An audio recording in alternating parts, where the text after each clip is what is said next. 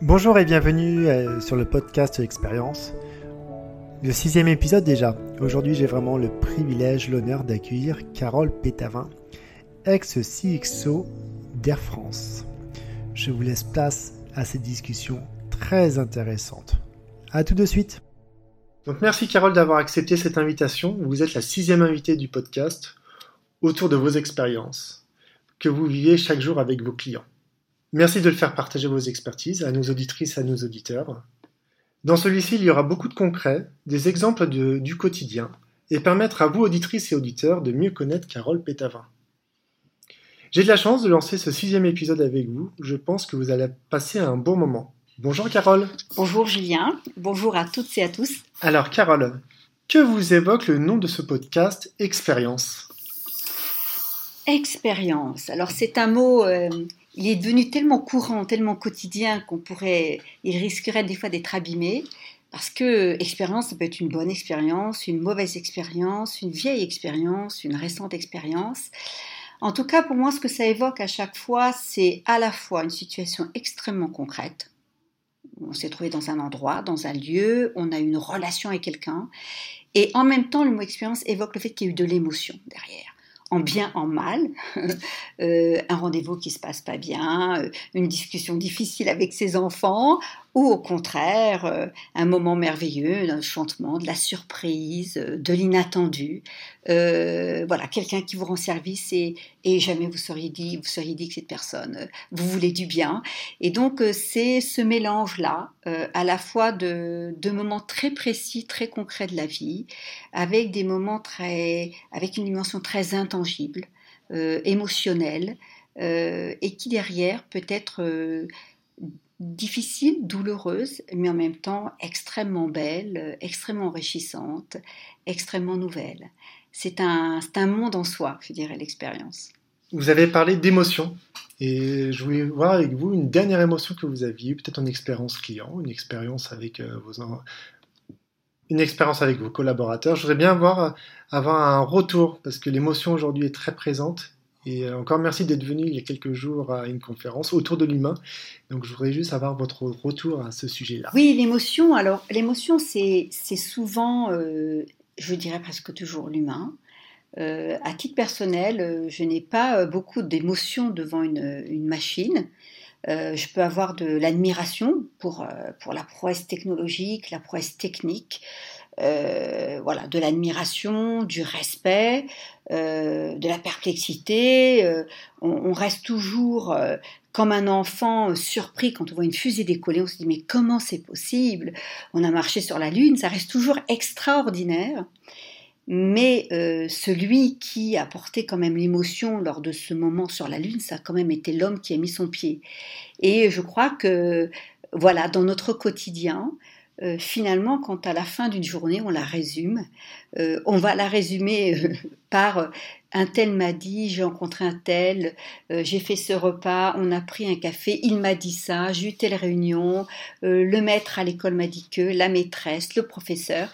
Et donc finalement, ça se résume à cette histoire d'humain entre humains, où là se révèle, je dirais, ben les, moments euh, difficiles, j'ai pas compris qu'il m'ait dit ça, c'est pas juste, je comprends pas sa réaction, je comprends pas son attitude.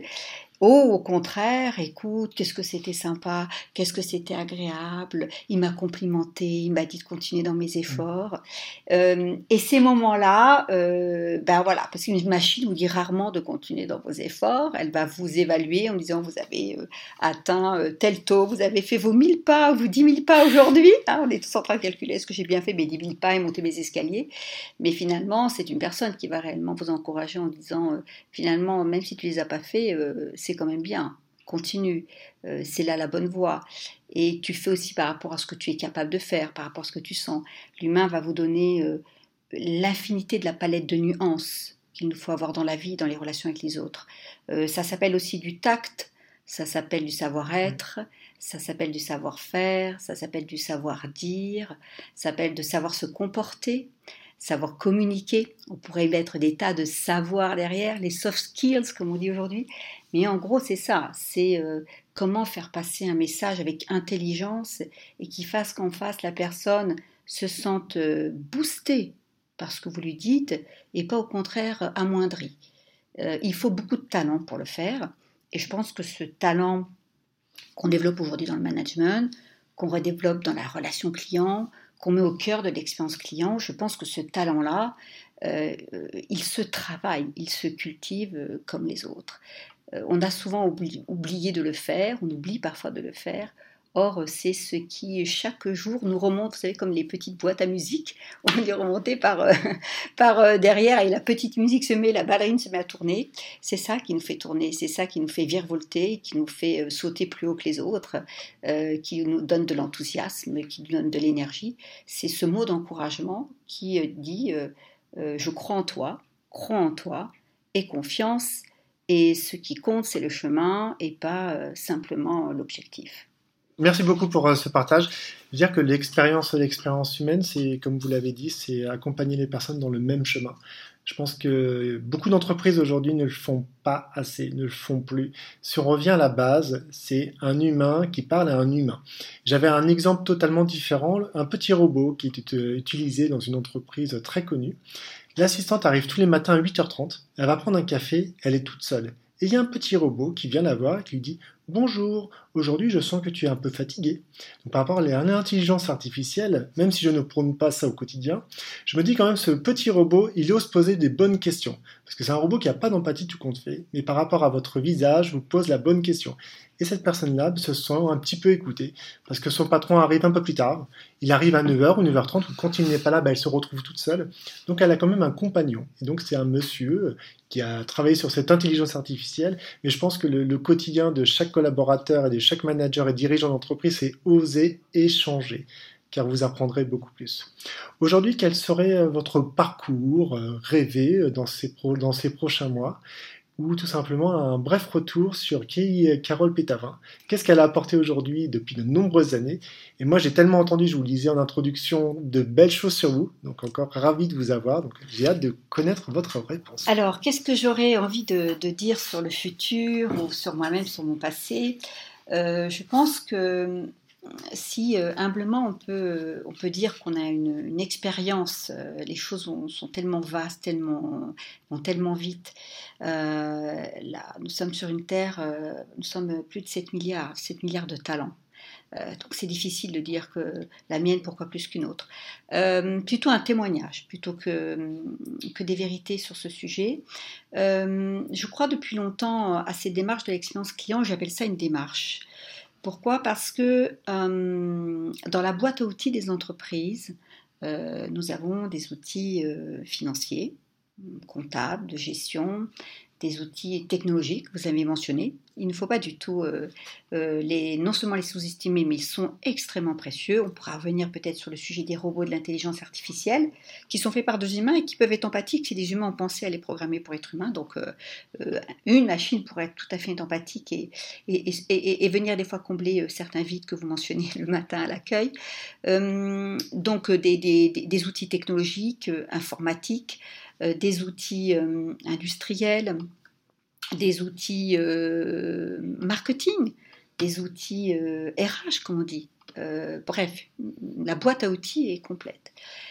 La vertu de l'expérience client, c'est justement de, mettre ensemble, d'unir tous ces, tous ces outils-là dans un questionnement et dans finalement une démarche simple qui est de dire, est-ce que nous tous ensemble dans l'entreprise là, avec ceux qui sont en première ligne, en contact de clients, avec ceux qui ne sont pas en première ligne, mais qui sont au contact des autres collaborateurs de l'entreprise, des services de comptabilité, mais qui sont au contact des fournisseurs, par exemple, hein, euh, des contacts des fonctions RH, qui peuvent être en contact des collaborateurs, eux-mêmes au contact des clients. Comment l'ensemble de ces fonctions-là peuvent partager une vision autour du client pour dire finalement dans ce que nous produisons aujourd'hui, dans ce que nous offrons aujourd'hui, un service, un produit, une vente, un magasin, un hôpital, euh, une usine, est-ce que finalement la façon dont nous le faisons aujourd'hui euh, est la façon dont c'est nécessaire? Euh, La démarche expérience client, c'est une vraie démarche d'analyse de la valeur. Comme on en rencontre dans l'industrie depuis très longtemps, on se pose la question de finalement si pour attacher cette pièce, les quatre boulons sont nécessaires ou si deux, qui pèsent moins lourd, coûtent moins cher, suffiraient. L'analyse de l'expérience client, elle va permettre cette analyse de, dire finalement, qu'est-ce qui fait sens pour ce client? Sens au sens de j'en ai besoin, oui, non. Euh, ce que vous me proposez là, finalement, il y a des choses, c'est pas très indispensable. Il y en a d'autres, en revanche, qui sont très importantes pour moi. Et ça va permettre de se dire, ben, finalement, les choses qui ne sont pas importantes pour un client, pour se poser la question de ben, continuer à le faire, continuer de l'offrir, ou de faire plus simple, ou de faire différemment. C'est des gisiers de, donc c'est des viviers de valeur. Euh, ça permet effectivement de se dire financièrement, euh, l'expérience client, oui, elle a une valeur financière. Oui, c'est un levier de performance financière et de performance économique. On se pose souvent la question, bien sûr que oui. Et de l'autre côté, justement, elle permet de dégager des marges de manœuvre pour dire, là, le client demande de faire beaucoup plus, de faire mieux, de faire différent.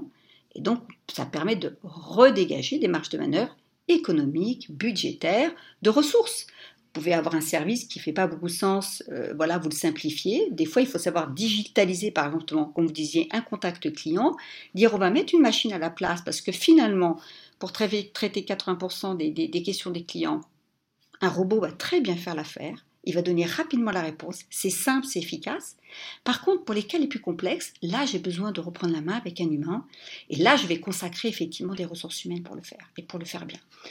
Donc, on voit bien que cette démarche d'expérience client, c'est un levier extraordinaire pour finalement dire qu'est-ce qui fait sens pour un client. Et quand ça ne fait plus sens, se poser la question de continuer à le faire. Et quand ça fait beaucoup de sens, de dire est-ce que là, j'ai pas intérêt à faire plus? Mais avec effectivement l'équation économique, euh, financière qu'ont les entreprises aujourd'hui de ressources euh, et de, résultats financiers. La deuxième chose, c'est que on, parle souvent de parcours client dans l'expérience client, de satisfaction client et de, des endroits d'enchantement, des endroits de pain points. Moi, je pense que les endroits de pain points, ils sont particulièrement intéressants parce que généralement, euh, quand on fait un parcours client, en miroir, nous avons le parcours de nos collaborateurs.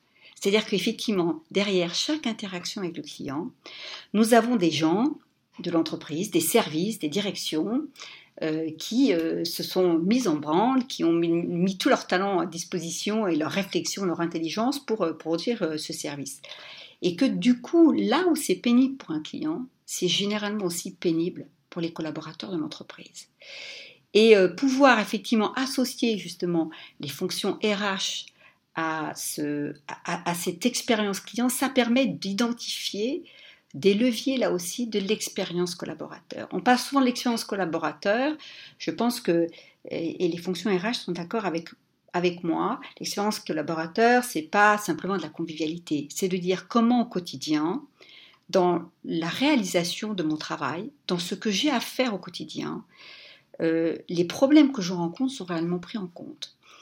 Et ce n'est pas que le souci, du management de la personne en question. C'est le souci des fonctions RH, mais c'est aussi le souci pardon, du marketing ou l'expérience client. Finalement, je vous demande aujourd'hui de faire ça, c'est compliqué pour vous.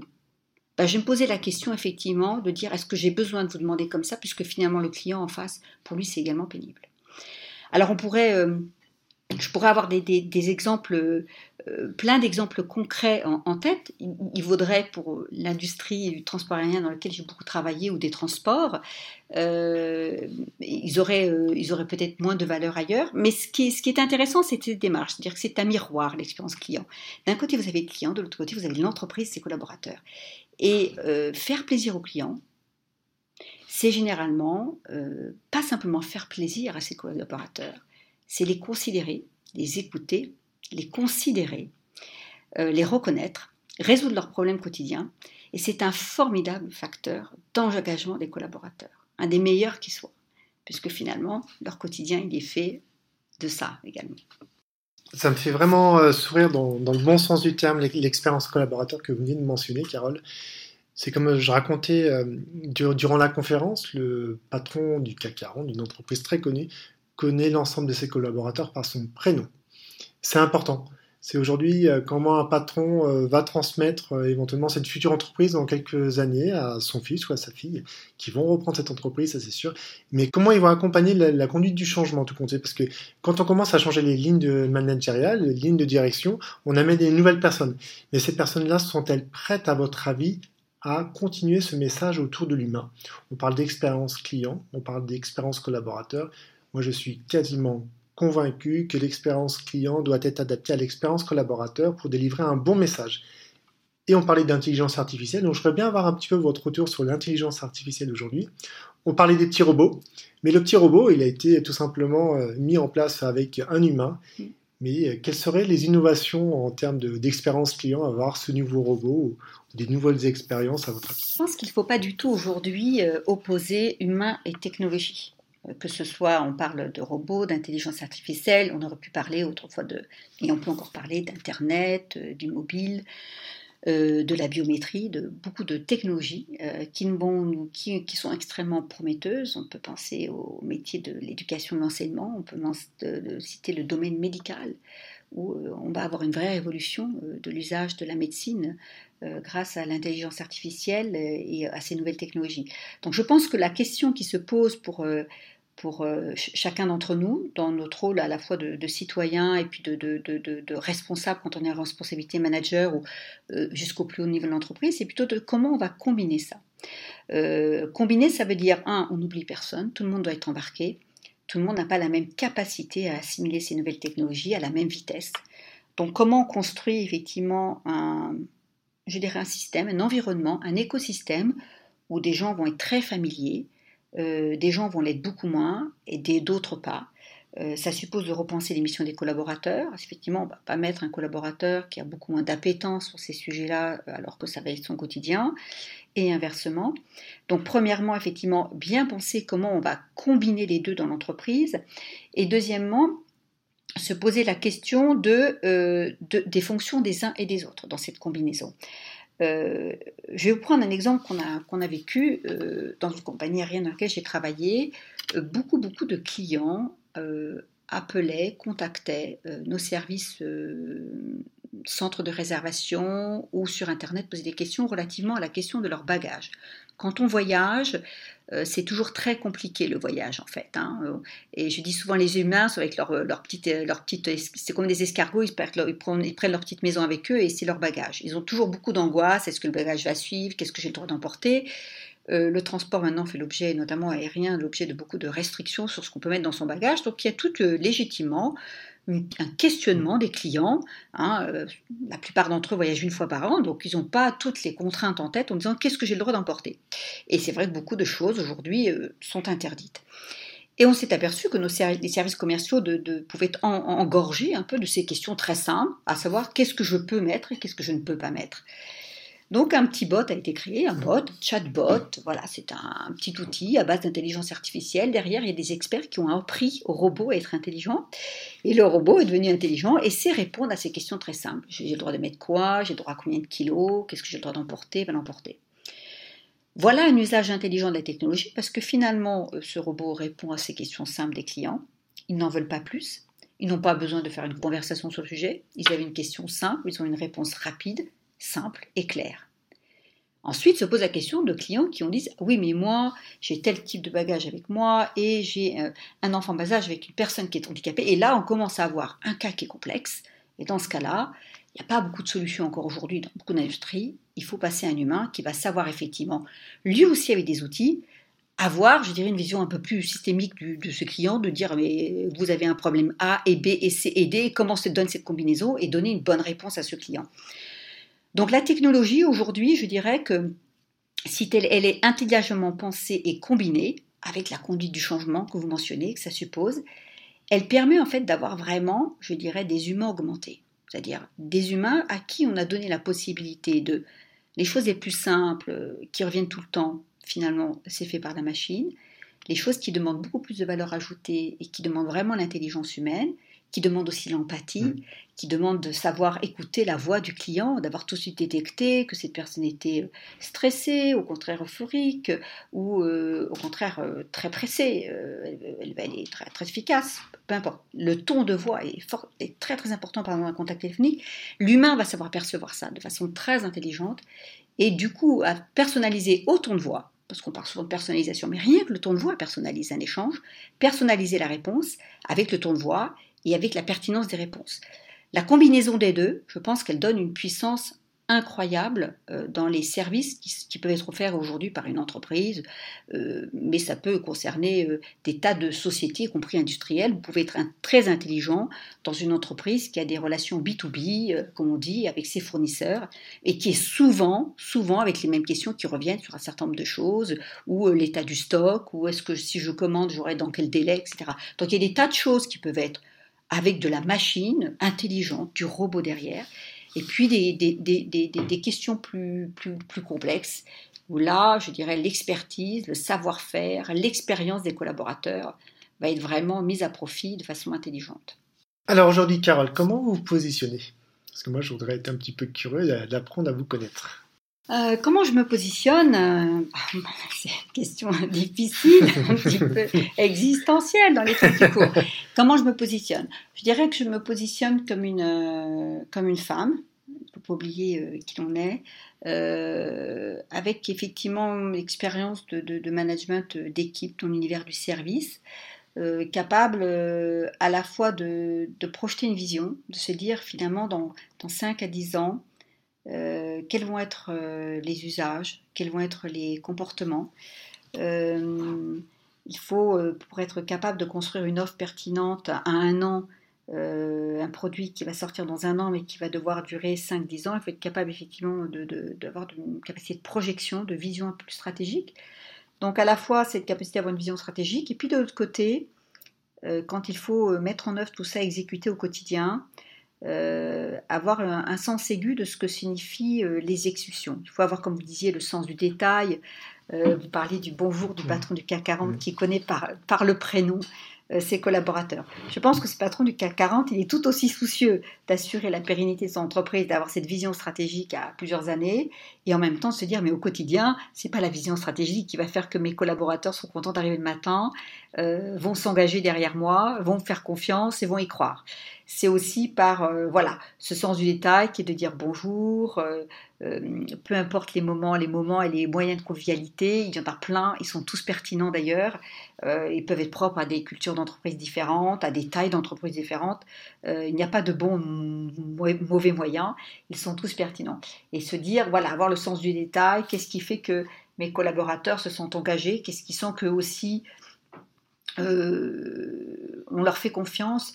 J'ai en, mémoire euh, l'exemple d'une grande compagnie d'assurance américaine, numéro un aux États-Unis, euh, qui a fait zéro budget publicité, zéro publicité euh, jusqu'à ce jour depuis sa naissance.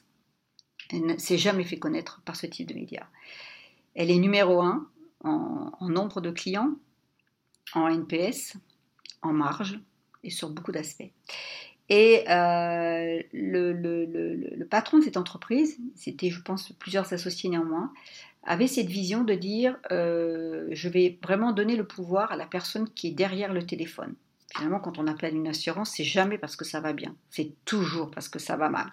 Donc on parle de empathie, euh, euh, sens de la situation, intelligence de la situation, gestion émotionnelle. Je pense qu'il n'y a, pas, il a pas pire moment qu'on appelle une assurance pour dire j'ai eu un accident de voiture, ma maison a brûlé ou que sais-je. Là, on est vraiment dans un stress énorme et la capacité qui, avait, qui a été donnée finalement à ses collaborateurs, qui n'étaient pas des managers, qui étaient des collaborateurs qui répondaient au téléphone aux clients qui appelaient, euh, de, en fonction de la situation, euh, d'avoir des marges de manœuvre financières, y compris financières, considérables pour décider de la réponse qu'ils devaient donner. Euh, je crois qu'un certain nombre de, compagnies d'assurance et d'assistance aujourd'hui sont engagées dans cette démarche sur lesquelles elles veulent faire justement la différence. Je pense que c'est important parce qu'effectivement c'est là qu'on s'aperçoit que euh, c'est plus difficile à révéler comme valeur, notamment quand on a des impératifs financiers hein, à plus court terme, mais c'est là où on joue vraiment euh, de la pérennité de l'entreprise et, de l'engagement des collaborateurs. Parce qu'effectivement, quand une telle confiance est faite à des collaborateurs pour engager de leur propre chef euh, des budgets, c'est quand même la meilleure preuve de confiance et d'engagement qu'on puisse faire. Et on a des collaborateurs qui du coup redoublent d'intelligence parce qu'évidemment, il n'est pas question pour eux d'engager ce budget à tort et à travers. Ils le font comme il faut, quand c'est nécessaire et avec toute la prise en, considération de la situation pour dire voilà ce qui est nécessaire. Donc plus euh, on donne des marges de manœuvre euh, à ces gens-là, plus ils sont intelligents avec. Mais c'est vrai que par rapport à des cultures d'entreprise qui viennent d'une organisation plus classique, euh, pyramidale, traditionnelle, euh, ça suppose de changer et certainement pas de le faire brutalement parce que ben, tout le monde perd ses repères, euh, ça désorganise et tout. Comme vous disiez, la conduite du changement, le changement, euh, il faut du temps. On a tous besoin, nous, d'humains, de temps pour changer euh, dans nos vies. entre le moment où on avait 20 ans, le moment 40 et 60, on n'est pas les mêmes. La façon dont on réagit avec nos enfants, nous-mêmes faisons un long chemin, long parcours. Les entreprises sont aussi des organismes vivants, faits d'humains. Il faut aussi du temps pour changer. Par contre, je, suis convaincue euh, que euh, les entreprises qui, euh, qui auront compris ça vont, marquer des, points d'avance dans le futur. C'est des paris qu'elles font, c'est des convictions qu'ils ont. ça fait partie des convictions que je partage. Donc je dirais, si je devais me projeter et dire qui je suis dans l'avenir, ça serait plutôt de m'engager auprès de gens qui ont cette conviction et de le faire avec là aussi toute l'intelligence, tout le tact, euh, toute la, robustesse qu'il faut pour faire, euh, pour faire connaître de telles évolutions à des organisations euh, sans, sans, prendre de risque de, de, de, de passer pour des gens un peu trop ou trop audacieux ou inconséquents ou pire que tout, qui dans ces démarches-là laisserait à penser que ce qu'on a été avant et de là où on vient ne compte pas. Je pense que plus on sait d'où on vient, plus fort on est pour affronter le futur. Et donc c'est pour ça qu'il faut savoir prendre son temps euh, pour, ne pas, euh, pour ne pas dire que ce qu'on a été, ce qu'on a fait euh, est à renier. c'est une part de nous. par contre, il faut évoluer et donc on va prendre le temps de l'expliquer et de le faire avec intelligence là aussi et en prenant son temps. J'aime beaucoup cette approche, c'est-à-dire que qu'on fait, on remet l'humain au cœur, au cœur de la relation. Vous parlez de l'assurance. J'ai accompagné un call center qui lisait énormément un script. Le script faisait à peu près 2 minutes 30. Donc ils perdaient les personnes directement par téléphone. Et quand on les a responsabilisés, on leur a dit mais vous avez des marges de manœuvre en termes de communication. Arrêtez de partir toujours sur un schéma A, B, C ou D, comme vous disiez justement tout à l'heure. Prenez une liberté. Prenez une liberté dans l'aisance de la communication. Soyez vous-même et surtout osez. Car quand on appelle une mutuelle, pour le coup c'était une mutuelle, c'était pour des sujets très très dommageable, comme à chaque fois. C'était une entreprise qui est arrivée en fin de vie, et donc quand on vous appelait, malheureusement, mon papa ou ma maman est décédé, et il va falloir la, ramener vers notre pays. Et donc au travers de ça, à partir du moment où ces personnes au bout du téléphone avaient compris le pourquoi du comment, ils osaient même plus dire les choses parce qu'ils avaient peur de, de, prendre une réflexion mais vraiment euh, violente dans les mots. Et à partir du moment où ils ont osé se repositionner, ils ont enfin compris ce que c'était que l'humain. Aujourd'hui, dans cette culture, la, fin de vie est considérée comme naturelle. Mais malheureusement, quand on, est, on appelle pour dire bah, comment papa ou maman il va, prendre l'avion, etc., il va arriver dans notre pays, on va faire tous les usages pour. Il faut vraiment travailler pour l'humain. Je pense que l'humain aujourd'hui, dans différentes entreprises, doit être encore plus naturel.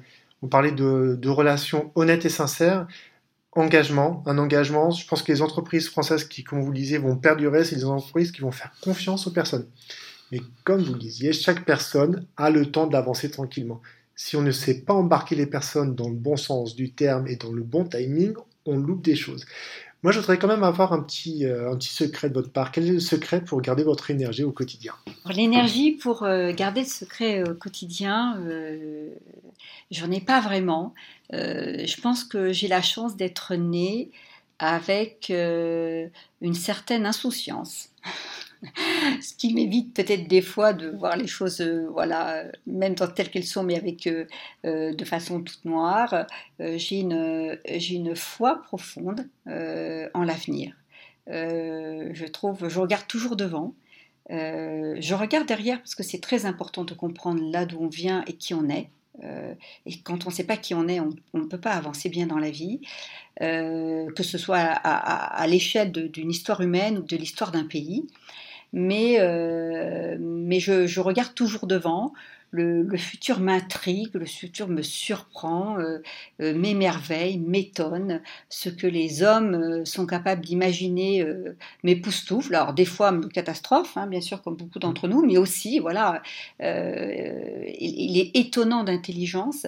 Et je pense que c'est ça, cette énergie-là, de dire, mais il y a encore tellement à découvrir, à apprendre, à inventer, à imaginer que euh, voilà, moi ça m'enthousiasme. Euh, et puis j'ai par ailleurs ma famille, euh, des filles formidables que je vois grandir. C'est enthousiasmant de voir ces, ces personnes se former, ces personnalités voilà s'affirmer. avec des valeurs fortes, voilà, en train de construire leur propre vie. Je trouve c'est une aventure passionnante d'être d'être parent. Euh, là aussi, c'est le futur qui se dessine, euh, c'est notre passage de relais à nous, hein, euh, de cette génération. voilà, donc tout ça est pour moi passionnant. Je n'ai pas le goût de la nostalgie. Je crois que c'est ça qui me, qui me tient. Et puis voilà, la planète est, est un endroit merveilleux où vivre. Les hommes rêvent aujourd'hui d'aller sur Mars, mais moi, j'aime bien, euh, j'aime bien cette planète-là quand même, notre Terre. Voilà, euh, il faut en prendre soin. Il faut prendre soin des humains qui y sont et qui y vivent.